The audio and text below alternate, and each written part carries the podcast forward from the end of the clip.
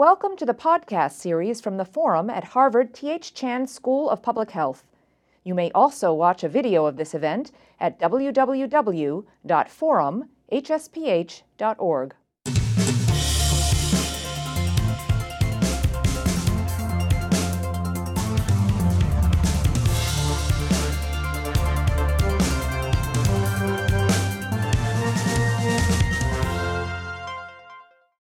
Hello and welcome. My name is Aaron Schachter. I'm also assignment editor at PRI's The World. I'm their former Middle East correspondent as well. So I've been to a lot of the countries we'll be talking about today. Today's program is an hour long look um, at the refugee crisis. It's a collaboration of the Forum at the Harvard T.H. Chan School of Public Health and PRI's The World and WGBH Radio here in Boston. As we've seen on the news, a staggering number of refugees and migrants are now streaming into Europe. Uh, the United Nations has described it as the biggest refugee and migration crisis since World War II. Our, our event today will look at a lot of aspects of what's going on. Who is entering into Europe now? What is driving them? How is Europe and the rest of the world coping? What we should do? And what are the humanitarian and public health implications of this crisis, this ever increasing crisis. Today's panelists, starting from my immediate right, are Karl Kaiser. He directs the program on transatlantic relations at the Weatherhead Center for International Affairs, also at Harvard University. Jennifer Leaning is a professor of the practice of health and human rights here at the Harvard T.H. Chan School of Public Health, and she's also co founder of the Harvard Humanitarian Initiative. Uh, Jacqueline Bhabha directs uh, research at the FXB Center for Health and Human Rights at Harvard University. And the gentleman we see on the screen is uh, Simon Henshaw. He's the Principal Deputy Assistant Secretary at the Bureau of Population, Refugees, and Migration with uh, the U.S. State Department. We will have a uh, brief period of Q&A at the end. We hope to get to uh, as many questions as possible, and, and we will start with questions that are sent in to the forum at hsph.harvard.edu. So if you're, you're watching us now online, send in those questions. Uh, you can also participate in a live chat that's happening on the forum site right now. And we will start uh, with Karl, who was recently in uh, Germany, which is now uh, kind of the promised land uh, for refugees and um, migrants. Y- you saw what was happening there firsthand. Um, give us an idea of what is going on on the ground there. Well, we are witnessing a crisis of uh, historic proportions. I think that has been said by the UN quite rightly, because people, millions actually, who suffer in the crisis areas in the Middle East, West Asia, and Africa, decide no longer to stay where they are. And they flock in, a, in an exodus of almost biblical proportions to Europe. And Europe, in particular Germany, is profoundly affected. And uh, earlier in September, the German government, Angela Merkel, the chancellor, and also the Social Democratic partner, were reacting to this appalling incidents in Hungary, um, they said, we'll suspend the rules, uh, let them come in. Then the figure of 800,000 was mentioned. Well, in the meantime, in September alone, about 300,000 came in. In October, November, December, another 900,000 will come in. There is now, in the weekend, a paper by the government was leaked. Anywhere between 1.2 to 1.5 million will come in this year. Last year, there were less than in one month. Um, the conditions uh, at the local level are very, very difficult. Boston has a partner city, which is Hamburg, very comparable in size. Uh, they took in 30,000 every day, four, 500 arrive. Hamburg, like a number of other German cities, they have changed their local laws to requisition public buildings that are not used or private buildings, halls. Fairgrounds are now being used. You have big halls with 500 people, with cots, mothers, children, husbands, young men all together, Muslims, non Muslims. They they're all traumatized, they're all exhausted, they all have to be taken care of. The local structure is under enormous stress, despite hundreds of thousands of volunteers, and without them it would not have worked. And Chancellor Merkel, bless her, on Sunday, although she's heavily criticized from the right and even from some social democrats, said was the right decision. We'll, I'll stick to it. We must make it. Her popularity has gone down. The right wing, of course, is, is, uh, is encouraged by this. And we're now in a situation. Um, I talked to some friends this morning in Berlin. They're getting very, very nervous. 10,000 every day, every day. Um, what does one do? The pull factor continues. Hundreds of thousands will come. The capability is at the limit. What then? And that is where Germany is, and all the other European countries are watching. Uh, and it may very well be that the system as we have devised it, the, the Convention on Refugees, may not continue to work as it has in the past. Well, as many have said, um, Germany obviously is bearing the brunt, but this is not just uh, a European problem. Um, America needs to get involved as well. Simon, does it not? America's been involved since the beginning of the crisis. I think we need to remember that this isn't just a European refugee and migrant crisis. This is a crisis that's been going on since the Syria conflict began. The United States has been working with the countries surrounding Syria and actually inside Syria itself for more than three years. We've supplied $4.5 billion in aid. Um, half of that has gone inside Syria. I, I, I, think we need to work very closely with our European colleagues. We are doing that on this crisis. We've called for a co- comprehensive and coordinated response. Uh, the people that are coming to Europe need to be safe. They need to be treated with respect. They need to be treated uh, as refugees when they are refugees. But we can't take our focus away from the Middle East. First of all, we need to work to do everything we can to solve the political crisis there. And secondly, uh, we need to do everything to help the 8 million displaced inside Syria and the 4 million refugees in the surrounding area so that uh, they can have decent, safe uh, lives. Uh, we've probably seen uh, pictures on, on, the television of, of, what's going on. There, there have been some um, spots that have been especially hard hit um, by the influx of refugees. Um, we have a video now from the uh, United Nations High Commissioner for Refugees about one particular spot.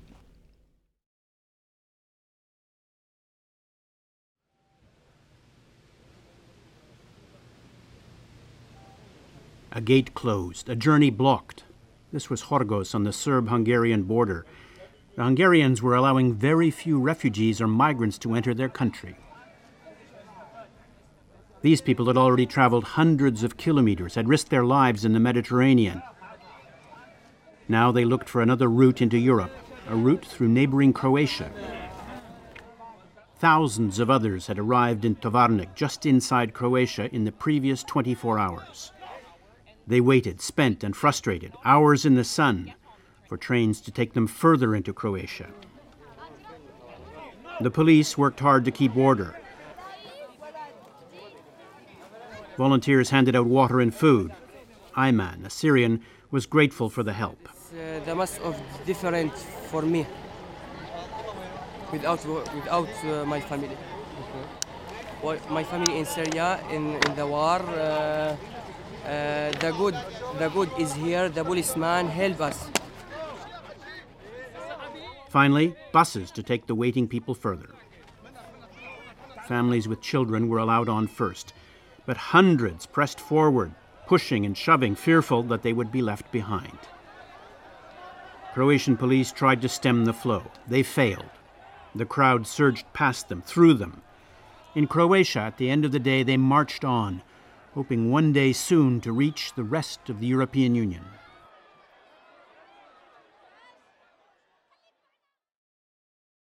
So, as we can see, this is not, not an easy problem to tackle, and, and, different countries are dealing with it in different ways. That was Croatia. Hungary, as we know, has uh, done a, a, very different thing. Um, Jennifer Leaning, uh, is, is someone to blame for all this? I, I think there is collective responsibility for um, that picture and whatever picture you might take, a snapshot in Germany, in Croatia, at Lesbos and Greek island. Uh, what uh, a number of us are concerned about is that we're seeing the collapse of the humanitarian architecture that was set up after World War II. a refugee convention, a United Nations that would establish peace and international security, humanitarian NGOs, and the International Committee of the Red Cross who would deliver relief assistance. Uh, it's even a collapse of the development structure where there would be sufficient aid and advice and professional um, support for governments that were emerging or had um, issues within their own borders to become stronger and be better at providing safety and resources and livelihoods for their own citizens. None of that is working at a pace that people can now support. And in addition, we have had an outbreak, particularly in the last 15 years, and most pointedly in the last five, of some very serious wars in the Middle Mideast that have not abided by any of the norms of war in terms of protecting civilians, that's the Geneva Conventions, um, or in terms of protecting humanita- humanitarian aid workers, local ones or international ones, who come with support and supplies to shore up the population that has been wounded or is sick or needs food or water or shelter. UN aid convoys, convoys have been blocked by the Syrian government. Uh, so the internally displaced, as we referenced, are now about 8 million internally dis- displaced within Syria. Syria has half its population either internally displaced or refugees outside the country. Uh, if you think that those 8 million, by being internally displaced, are being taken care of by the UN, um, that's not correct because the UN has terrible difficulty getting there. Bombs, guards, landmines, um, and hostile militia within the country are preventing the international community from coming in. There are a few brave NGOs that are still trying to get their international NGOs, but in general, they are training and provisioning the local people, local physicians and nurses and others who are taking care of the people inside Syria. It is hard scrabble, insufficient, woefully insufficient and civilians are dying now at very, very high numbers. We're not sure what the numbers are. When you don't know the numbers, you can tell that there's a level of chaos and blocked access, and that's the situation now. We actually don't know what's going on. But what we do know is that people are now fleeing in vast numbers from Syria. They're getting out anywhere they can because it's now untenable to live in that country. And even refugees who are in the camps in Lebanon and Jordan and elsewhere, they are leaving because the international community has not funded the UN nearly to the level that the UN needs to provide services in the camps.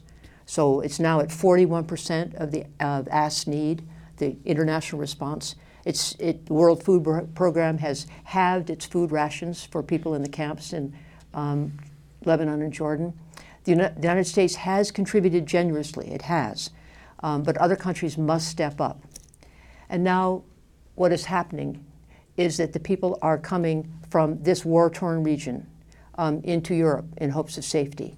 And then, as Karl was saying, there are other populations that are joining them desperate Afghans because the war is chronic and not working, Iraq, where the war is chronic and not working for safety for the civilians, and anticipation of even further violence in both of those countries. And from North Africa, people are coming because governments have collapsed, there are wars going on, high insecurity, and livelihoods are essentially insufficient. Uh, climate change has produced drought and difficult conditions for farming in many parts of North Africa. So this is coming together in a way that is overwhelming our coping strategies as a world and as the developed North and West. And it needs to be seen as a calamity of the highest proportions. We require the best minds and the most principled actors to mobilize and uh, come up with a reasonable set of solutions. Some of them, which as Karl said, may have to be out of the box. Some of them may be outside the architecture that we thought was sufficient.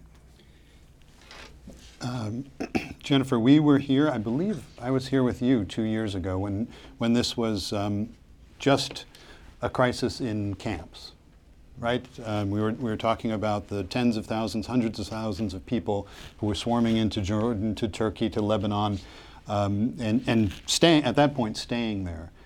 Um, I, I, guess I wonder what happened in, in the two years. Did, did Jackie Bhabha, did we not see this coming? Was there just no way to think outside the box in these last two years?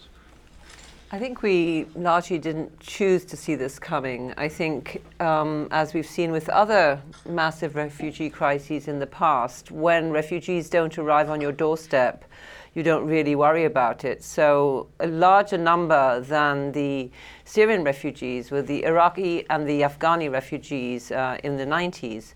But they didn't really make it to Europe. They ended up in Pakistan and in Iran. And so, it was really more out of sight, out of mind. And I think we could have anticipated this much earlier. We could have had much more generous refugee resettlement programs, so making it lawful and safe for people to leave war torn areas rather than forcing them onto the perilous. Uh, waters of the Mediterranean, where so many, over 2,500 alone this year, have drowned. We could have anticipated this by making much better provision in the refugee camps in the surrounding neighborhoods so that there wasn't a situation like the one Jennifer describes where there isn't enough food, where children at age five and six are working, something that the FXB Center documented two years ago. So we could have seen this coming, but we really chose not to. We chose to simply fortify our borders and um, bemoan the lack of a reasonable solution in Syria. Um, and I think that this is really, as I see it, the big crisis we have now. I think I agree with Karl that um, the situation facing Germany is extreme. What is very regrettable is that other European countries, and I would actually say the United States too, are not stepping up to the plate adequately my own country, the UK, has taken a paltry 2,400 Syrian refugees. Turkey has 1.7 million. There's something unconscionable about that. The US so far has agreed to up its resettlement quota by a figure of 10,000. Not all of that 10,000 will go to Syrian refugees, but presumably quite a number will. But 10,000 extra, that seems to me to be a paltry figure when you have a situation like this where 50% of the country is facing death and trauma, which will have lifelong legacies. So I guess my point really is, Aaron, that um, we could have seen this coming. We could have done more, and we should be doing more. We have in place um, an architecture which doesn't v- work very well, but we're making it work less well than it could we have obligations to refugees, which we should be processing much more speedily. It, it's un- intolerable that people with small children should still be taken to these fragile vessels and drowning on the Mediterranean, that little children, as we've seen, you know, arrive on, on beaches dead. Um, but they do that because there aren't other exit options. And now we see this dreadful uh, prospect of fences erecting themselves between EU member states. It's the first time this has happened, that the area of free movement in Europe is becoming an area now fortified by barbed wire. It's quite terrifying. So I do not in any way want to minimize the enormous challenge, logistical, humanitarian, and political. And I don't want to minimize the wonderful outpouring of humanitarian compassion that there's been from Angela Merkel downwards. I think it's something that Germans rightly can celebrate and be proud of if only other European countries could follow that example. But I do think that there isn't a fixed number that we can take. I do think that there is room to think creatively. There are spaces. We are enormously rich in the developed world. We have enormous resources. And I think that this is the time to really see some of the re- uh, responsibilities that come with our wealth and our relative privilege. You know, we in the media like, uh, like markers, biggest, best, fastest, that sort of thing. And, and but this comes from the United Nations, right? This, uh, the, the fact that this is the biggest refugee and migration crisis since World War II. It, it always makes me wonder what the difference is between this migration and that migration. Why were we able to deal with it then? Was it a homogeneity of the people who were moving around? Uh, I mean, I, I would say that there's a concurrence of various different migrations. So, as I said, the number of Syrians is actually not greater than the number of Afghans. But we have other migration flows in other parts of the world which compound this one. So if you look at what's happening in the Middle East and you look what's happening in Southeast Asia and you look at what's been happening in Central America, then you have many different forced migration situations which are coming together. So what I would say is that um, this is a, a, geopolitical problem. It's not really just localized in one place. And so the confluence of many different um, crises and wars, as, as, Jennifer mentioned, has brought us to a point where we now are facing this enormous, um, this enormous set of challenges. It's kind of the, the perfect storm. But it's, it's also a matter of, of sheer numbers. When you have 10,000 a day, just, just think about it, you know, of exhausted people coming in, and you have to distribute them over the country. Every day another 10,000, and that goes on now for several months. That's a crisis we never had. One shouldn't think that there was a humanitarian response of tremendous significance in Europe right after World War II. There were militaries, Allied militaries. There was an occupation. There was structure. And then finally, but you know, two years later, two and a half years later, the Marshall Plan started to roll money in. But during that first two years, it was very, very difficult. People starved. People died of dehydration and exposure. People were trying to go back to places and they couldn't because there was still hostility towards who they were. Some people were forcibly sent back to the Soviet Union and were killed because they were considered suspicious. It was, it was a very, very difficult time filled with uh, tremendous voluntarism, tremendous discipline on the part of the Allied militaries. Uh, but but people were in camps in terrible situations up until the early 50s before they could come to the United States. So, that, um, and it was, even though it was a diverse group, it was more homogenous than this group because of what we've been saying. Well, I'm glad we got to that because we are going to move on um, to solutions. What happens next? We've laid out the problem, um, and the four people here and Simon will, uh, three people here and Simon, we're going to solve this crisis in the next uh, 35 minutes. You'll be happy to know. Um, first, I, I want to start with uh, another video, and, and, this looks at um, a situation in Germany, which, as we've heard, is dealing with uh, a lot of migrants, 10,000 a day in some cases, and refugees. Um, this is a video also from the United Nations High Commissioner for Refugees, uh, and it looks at some of the response in Germany.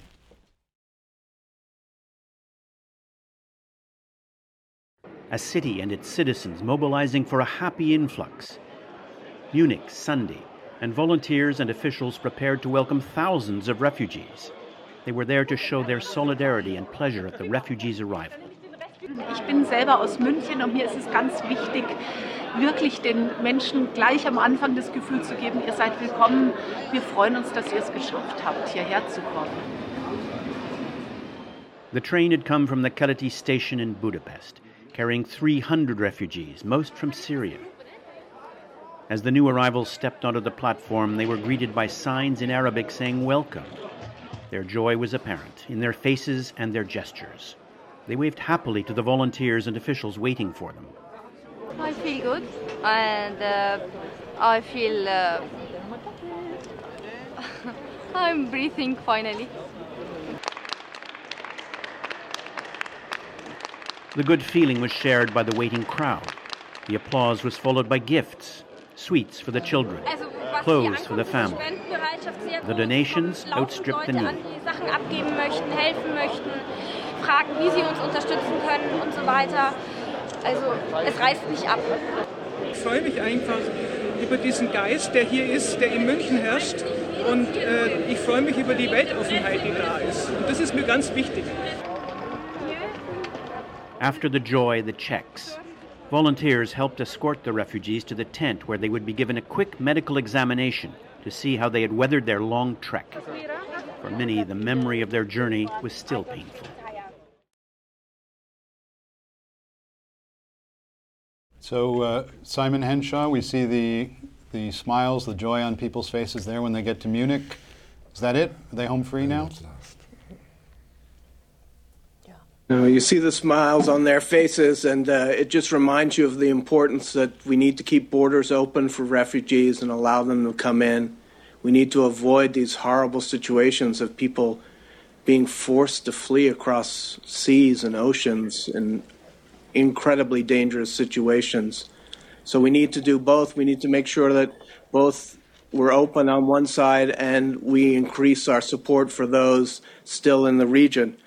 Think we need, we need to remember that it, this is the biggest crisis since World War II, the biggest refugee crisis, but it, it's not the European refugee crisis, which is the biggest, it's the worldwide crisis, which is the biggest. 60 million people are displaced or refugees. And that's because we've entered an era where crises begin but don't end. You know, in, in the past, we've had similar crises in Africa, in Asia, and Afghanistan. And in Afghanistan, six million of eight million refugees have returned to Afghanistan. But since then, we've had a series of crises Africa, South Sudan, CAR, Syria, others, which are not ending. And that's severely straining the humanitarian system. What we need is, is more funding. We just don't have enough money to deal with the issues right now. The Europeans uh, have uh, uh, pledged more money. They're great contributors. The U.S., as I said, has contributed $4.5 billion in humanitarian aid since the beginning of the crisis. But this is simply not enough given the numbers, and that is what is calling, causing the current flow towards Europe. Um, I, I, did want to just make a couple points as well. Um, as we look for solutions, it's important to remember that there's a difference between refugees and migrants. Migrants are people that are leaving their countries because there's no longer a, a, livelihood or an opportunity or a way of life available for them, and they want to go and look for work somewhere else. And they're faced with a system where much of the first world is walled off to them. Refugees would be happy to go back to their country if, if violence uh, ended, which is why the current refugee system is geared towards keeping people relatively close to the to the area of crisis so they can go back once the war is over. They, under the international system, have the right to cross frontiers and be accepted into uh, other countries. Migrants do not. And that's, that's an important difference to remember. And one of the things that is causing the current crisis is there is no way, no orderly way in which to deal with the large number of migrants which are involved in this. I also want to point out that most refugees in the world are not in camps. About three quarters of them live in urban areas or non camp settings, and that's true in the Middle East. No refugees in Lebanon are in camps. Only about 15% in, uh, in uh, Jordan, and about the same in Turkey. So you have a very difficult situation and a different situation than in the past, where the services that people need are different because they're not organized in a single location, they're spread out amongst the city. So you have to look at not only providing them services, but also making sure that countries where they live set up systems where they can survive, where there's education provided and work provided. I, I, I think it's important to remember we are doing a lot. Uh, uh, through UNICEF, with US and other money, 100,000 kids are going to school in Lebanon thanks to the Lebanese sharing their schools. 120,000 in uh, in uh, Jordan are going to school. Much more difficult situation in Turkey because of the language barrier. But next week we will be inaugurating our 13th UNICEF school, which is dedicated solely to educating um, Syrian children. And last point, um, work is so important. If if refugees are given the right to work in the countries to which they first flee, they have a chance of supporting their families.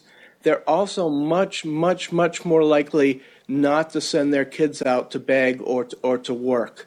And so the, the more that the more chances that adults have to work, the less uh, the more children that you will see in school.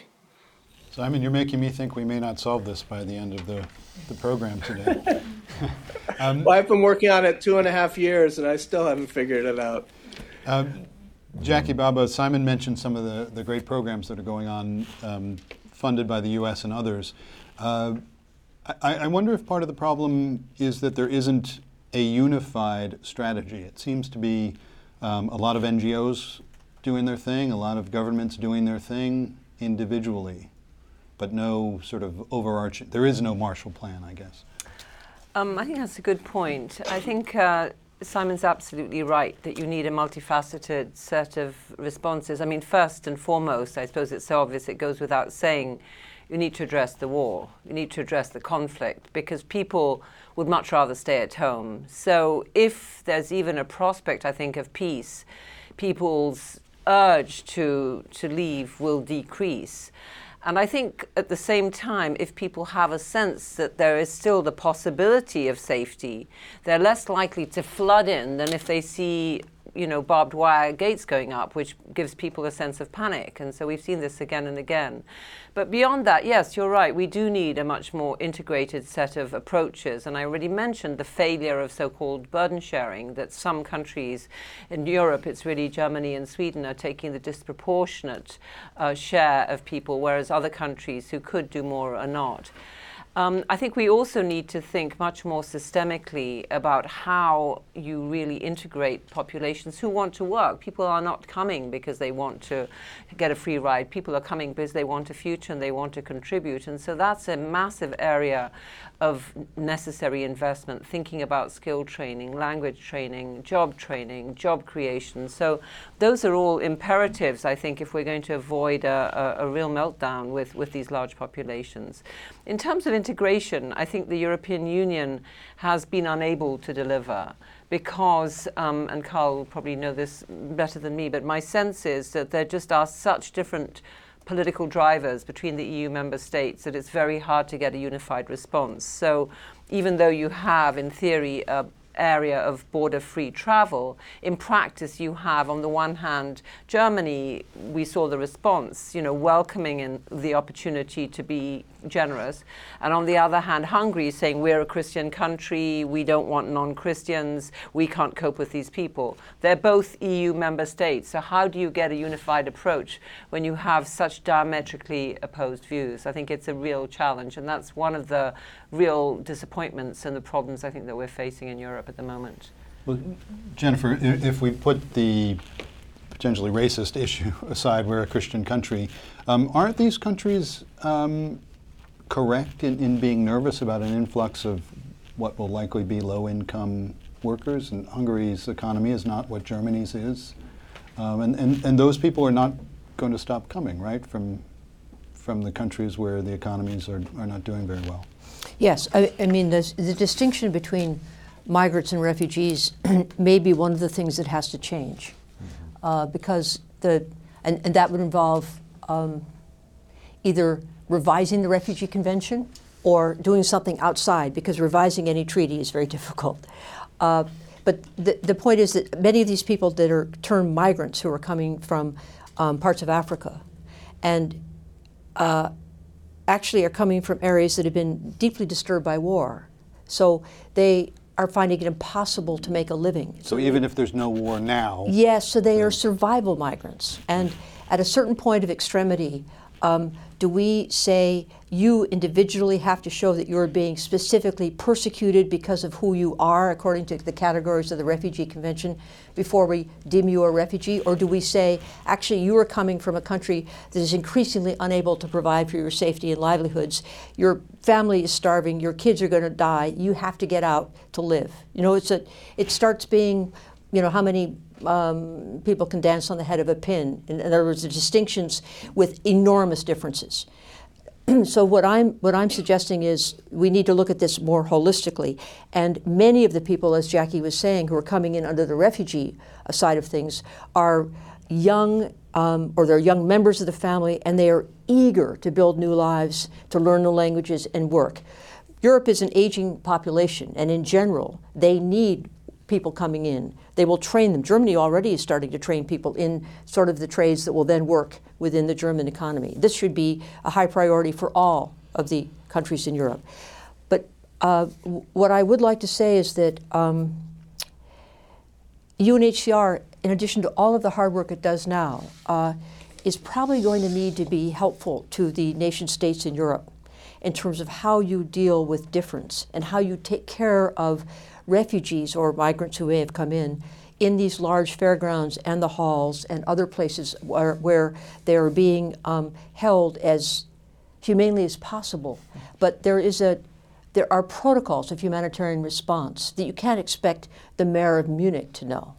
And so the German Red Cross working with UNHCR should be there to help figure out the relative numbers of latrines and positions of uh, water stations, et cetera, so that people can, the town can manage these tens of thousands. And then one other point I would like to make about this is that the, the Afghan and Iraqi refugees, they need to be called refugees because they are in a war zone that is active. So that's why these distinctions, um, to me, are um, playing into a status quo that Jackie has um, uh, eloquently identified as completely unacceptable. So, Karl Kaiser, I, I wonder why it is that we can't. I mean, you've just said it right here. Why can't we convince these countries that refugees, migrants, whatever, whatever you want to call them, are actually going to be better for their country in the long run? Where, where, where's the yeah, but where's the block between the long run and the short run? There's phenomenal difference. you know, when when a city like Berlin has to take in hundred thousand people, uh, not speaking the language, speaking a little English here and there, uh, totally traumatized with it, without anything, uh, just their clothes. Um, from there to integrating them in the economy is a long, long way. It takes a long time. Uh, yes, it is true. Actually, German business says we're we're with it. We see a chance, but that that that takes an enormous amount of time, and the sheer financial burden is is uh, extraordinary. Uh, each each person, for example, every day, uh, every month gets $150. Uh, clothes, medical treatment, the children have to be taken care of. When they stay longer, they go into the welfare system because these are welfare states. I mean, European states, what Americans usually don't know, are welfare states. And uh, after a while, you get into the welfare system, but that means four, five hundred dollars a month. Well, multiply that by hundreds of thousands or millions, then you see the financial burdens. Now, you would you can argue Germany can afford it for a while, yes. But the real problem is the infrastructure. The infrastructure isn't there to deal with such large numbers. For the time being, for the time being, it's um, it's uh, volunteers that that take care of it. And for the time being, yes, the atmosphere is welcoming what we've seen in the movie. But will it last? Will it last? I mean, the, Germany has only a small uh, anti-foreign movement, not even 5%. France has a very large one, the Front National. Uh, um, it will increase, no doubt. Soon you will see other pictures, not the welcoming one, but um, um, a refugee home burning. Uh, and, and it will be a big, big problem.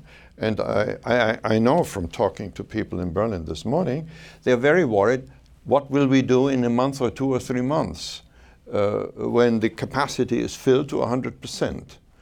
Uh, here's the convention. You have to deal with everybody who comes in, but there's no room anymore. Now, theoretically, of course, in a country of 80 million, you should be able to take in 2 million. But physically to do it is very, very hard. And the others don't do much. One know. thing about Europe, yeah. the 50 million in Europe after World War II and the 60 million now, they had is to come from somewhere. Well, no, but yeah, the, but, but, they but yeah, Europe was in shambles. So that this idea of where you put oh, people was an irrelevant question because nobody had a home. Certain, certain, and here you've got stability that is now being right. actually challenged to become more flexible. And it was different in the sense that the four million Germans, for example, who went from from east to west were Germans. You see, and here you have very different people. And what we tend to forget is we speak about the Syrians, um, the, the, Africans. Don't forget the Africans. They're coming also through the Mediterranean. Uh, and that's a, a, totally different group again, because the Syrians are relatively educated. I, we're going to go to questions in just a few minutes. I, I want to get from each of you very quickly mm-hmm. um, what's the first thing we do? Just the very first thing tomorrow, if you could, you yes, if you could wave a wand tomorrow, what happens? One well, thing. It's dawning now on the European governments. It's definitely visible in the European Union and also in, in what the German government is doing at the moment. We have to shift the entire emphasis of what we do to the countries that are in crisis or the neighboring countries. Uh, Erdogan, the Turkish prime minister, uh, president, was in Brussels yesterday. We have to convince the Turks to do more, and we have to help them to do more, so that people stay. The, one idea is to declare Turkey a safe country, so that the Greeks can return them. But that would only work if they have a place to return to in Turkey, meaning proper conditions. The, the European Union has, and some countries have now voted large funds to be given to those countries. But that can only be the beginning. Plus the fact that you have to do the same thing in, in, in Africa. Right. I mean, the sheer order of magnitude of, of help that is necessary to alleviate the situation is enormous. So that's it's bolster the neighbors is the first yes. step. Yeah. Jennifer, you get one thing. uh, well, then I would say the first thing is a long term idea, which is to recognize mm-hmm. that once these wars start, they last for an extraordinarily long time and they destroy societies. Uh, whether you put refugees nearby or migrants nearby, they will not go home because for their lifespan, the wars are destabilizing their regions. And we need to develop now an agency an international agreement, a set of policies and strategies that figure out how to intervene very early in the warning signs of a war and to help stabilize that country so people can stay home. And this is what infuriates the humanitarian community, which is we, I say I am part of it, we are always trying to play catch up with catastrophe that has been allowed to get out of control somewhere. So, my first thing is to start planning for what we must do better over the next five and ten years. So it's like when there's a wildfire somewhere, everyone knows what to do because they've dealt with wildfires everywhere. Jackie? No, no. My point is that is figuring out how to stop wildfires. Before they start. Before they start. Wow. Sorry. No, it's not. It's not a.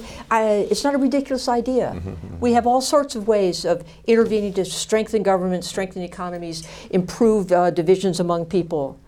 State Department does it all the time, and I think this is sort of what we need to redouble our efforts at. Okay, Jackie. One thing. I think we should massively increase our resettlement programs. And I think each of us should start at our own home. We're in Boston. I think we should get American cities to develop a very large scale sister city movement, like has happened before. Mm-hmm. I think that we should see these very much as people like us. Many of the people who are coming are as educated as we are. Their children are as needy as our children are. So, and I think this is actually true of many of the African refugees too. They have, you, you meet them all the time driving you around in a cab. You know, they have college degrees. A lot of these, and it's always been the case, a lot of the refugees are the most educated, the most entrepreneurial, the most smart amongst their amongst their cohorts. So I think that of course, we need to solve the wars, and I quite agree. We need to be much more generous to the neighboring countries, and I do very much agree with Jennifer. We need to have early warning systems and much better prevention.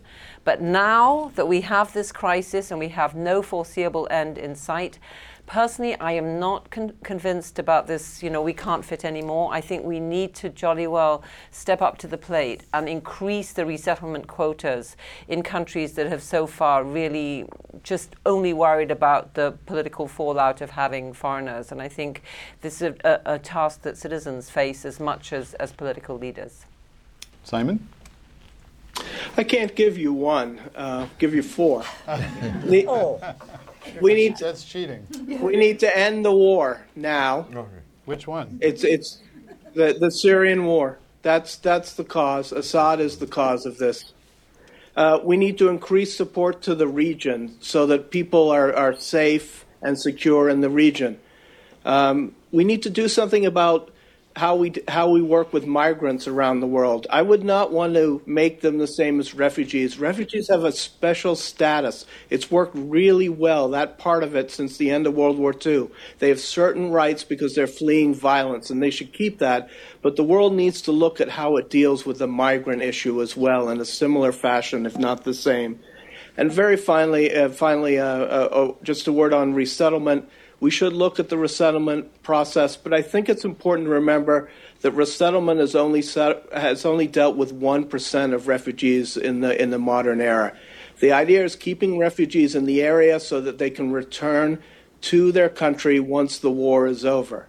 Uh, the United States uh, settles more than all resettles more than all other countries combined when it comes to refugees, and that's uh, the last three years been seventy thousand a year. It's going up to hundred thousand in over the next two years.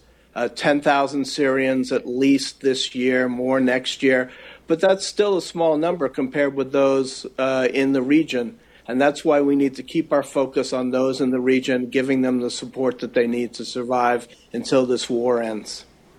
Thank you, Simon. So we've been having questions come in online, and Lisa, we'll, we'll get to a few of those. Thanks, Aaron. Oops, we have a lot of questions coming in, so I'm just going to take a few here. Uh, let's start with this one. What do you think are the most urgent healthcare needs of the refugees coming to Europe? I can tell you a little from dealing with refugees in Turkey and, and Lebanon uh, and uh, Jordan, many of whom I've met myself. Uh, the most urgent need is, is mental, uh, mental care. Uh, people have gone through real horrors and trauma, and they need, they need help. It's been a real struggle to get that to, to people in the surrounding in the country surrounding Syria. I would say, Lisa, if I could just add to that, I completely agree with you, Simon. I would also say that there are some relatively low hanging fruits that we could be delivering much better. We could organize doctors, volunteer doctors, like the people we've been seeing on the screen, to provide obstetric care. We shouldn't have people delivering without care in Europe, which we see constantly happening. We should be able to have children occupied so that the trauma on them and on their parents is decreased. I think mm. these sort of simple things are actually perfectly doable. On top of that, of course, we know that the Syrian conflict has led to enormous health needs for chronic illnesses where people haven't been able to get medicines. And that's something, again, that European countries can do. But I think this is where leadership really could come in and you could galvanize resources that are, are around to, to much better address this than we have so far. Just one addition. Yes, I, please. I agree with uh, what Simon and Jackie have said.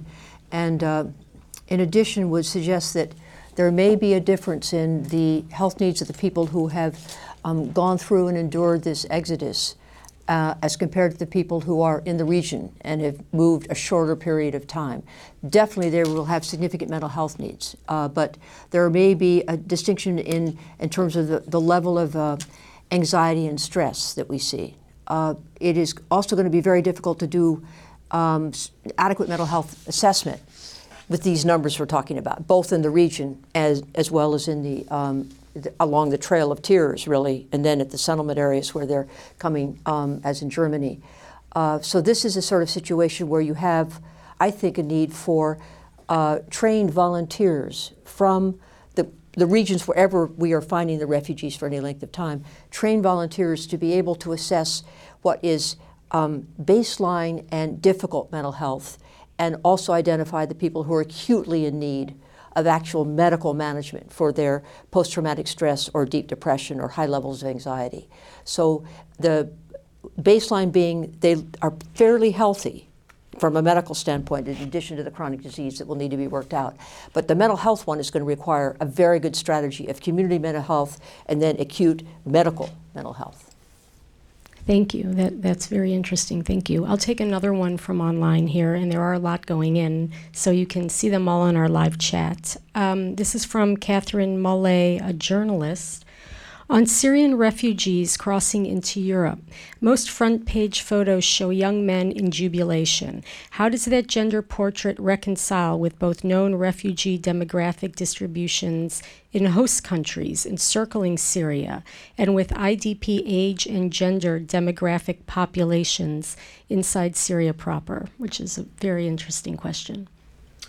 If I could just say, we know traditionally that about um, 80% of refugees worldwide stay in the region, and those tend to be disproportionately women and children. Those who travel tend to be disproportionately men, often young men. So, of course, we've all seen pictures of women and children too, but it's nothing new for a refu- refugee flow to have many more men and young men uh, traveling f- further afield. You know, like the boy who said he misses his family. That's very often a common picture. So the camps will have larger numbers of women and children, and the migrants or the refugees crossing seas and crossing continents will be disproportionately male. That's, I think, always the pattern.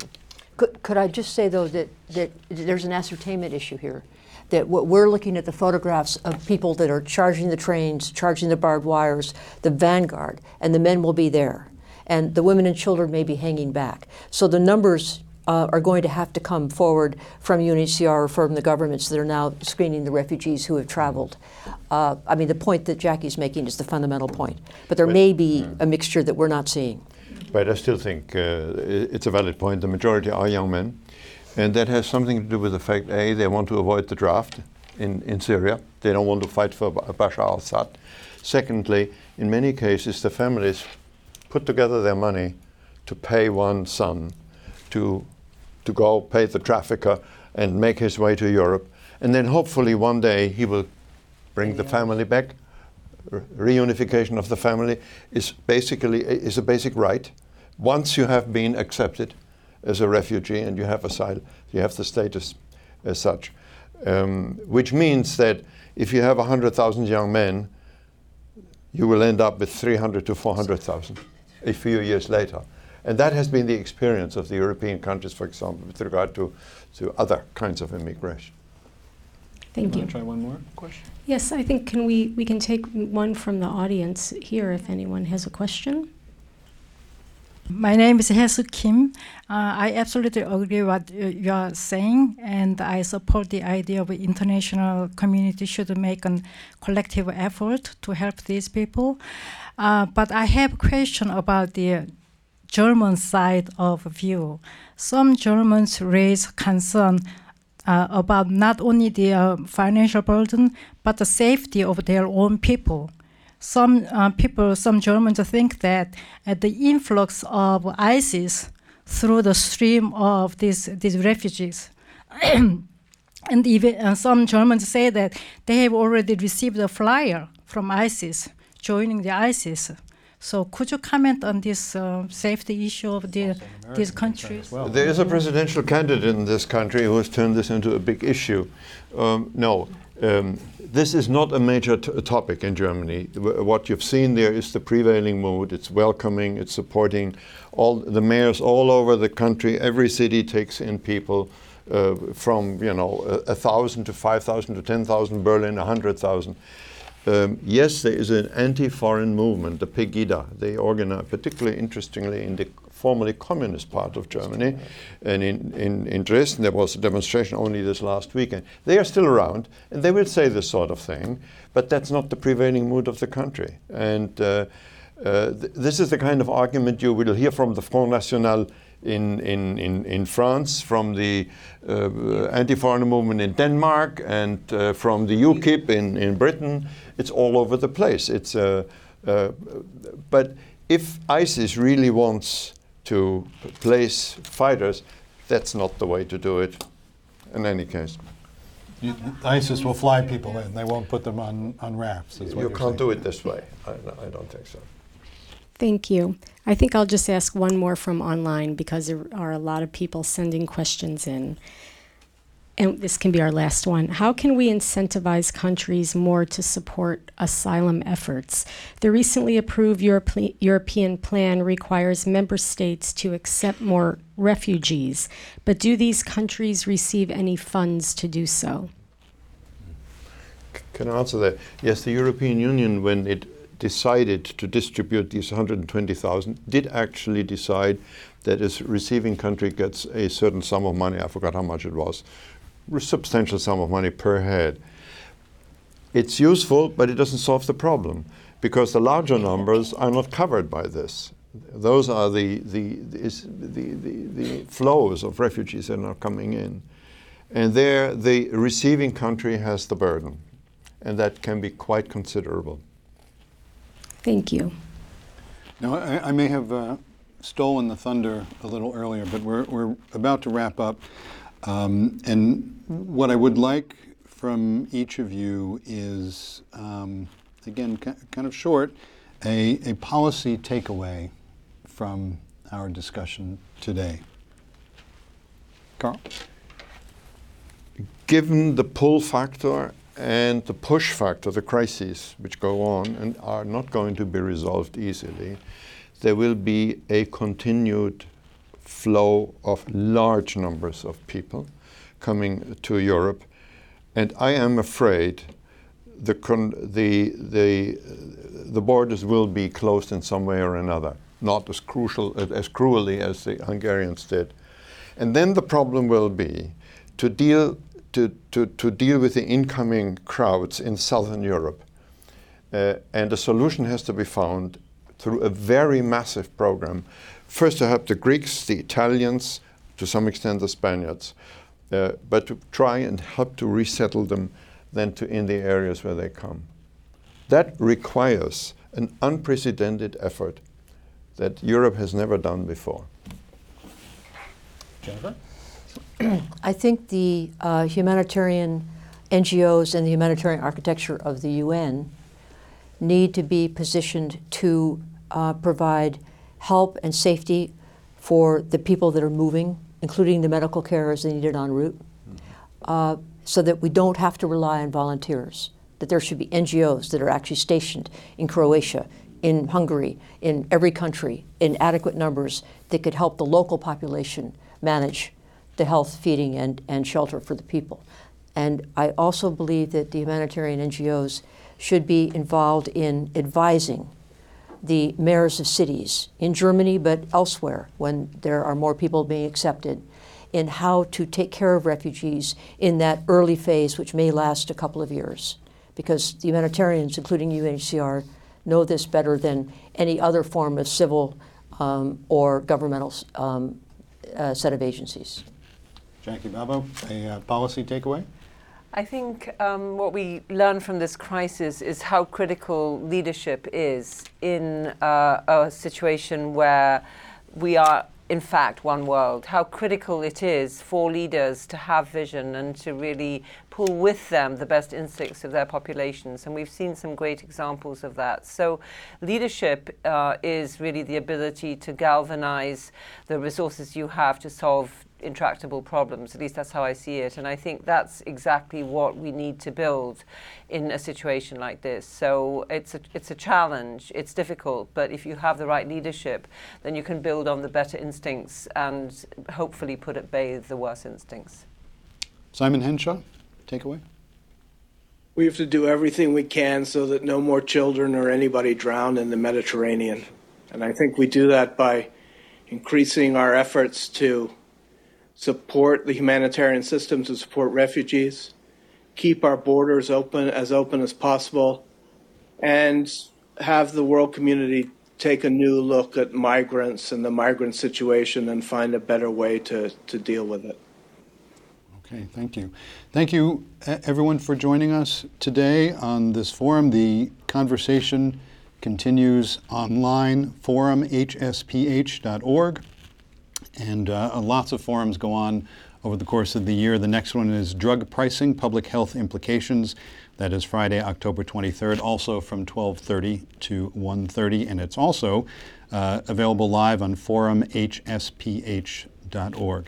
I want to thank Karl Kaiser, Jennifer Leaning, Jacqueline Bhabha, and Simon Henshaw joining us remotely. You look wonderful. Thank you. And Thank thanks you. to everyone who's watched and who was here in our audience. Thank you.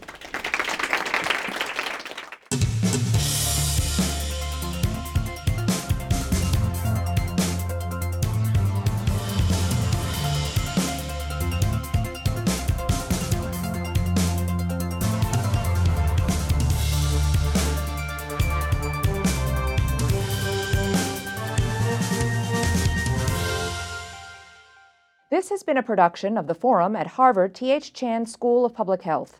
You can find the complete video of this event and post your comments at www.forumhsph.org. Thank you for sharing the forum.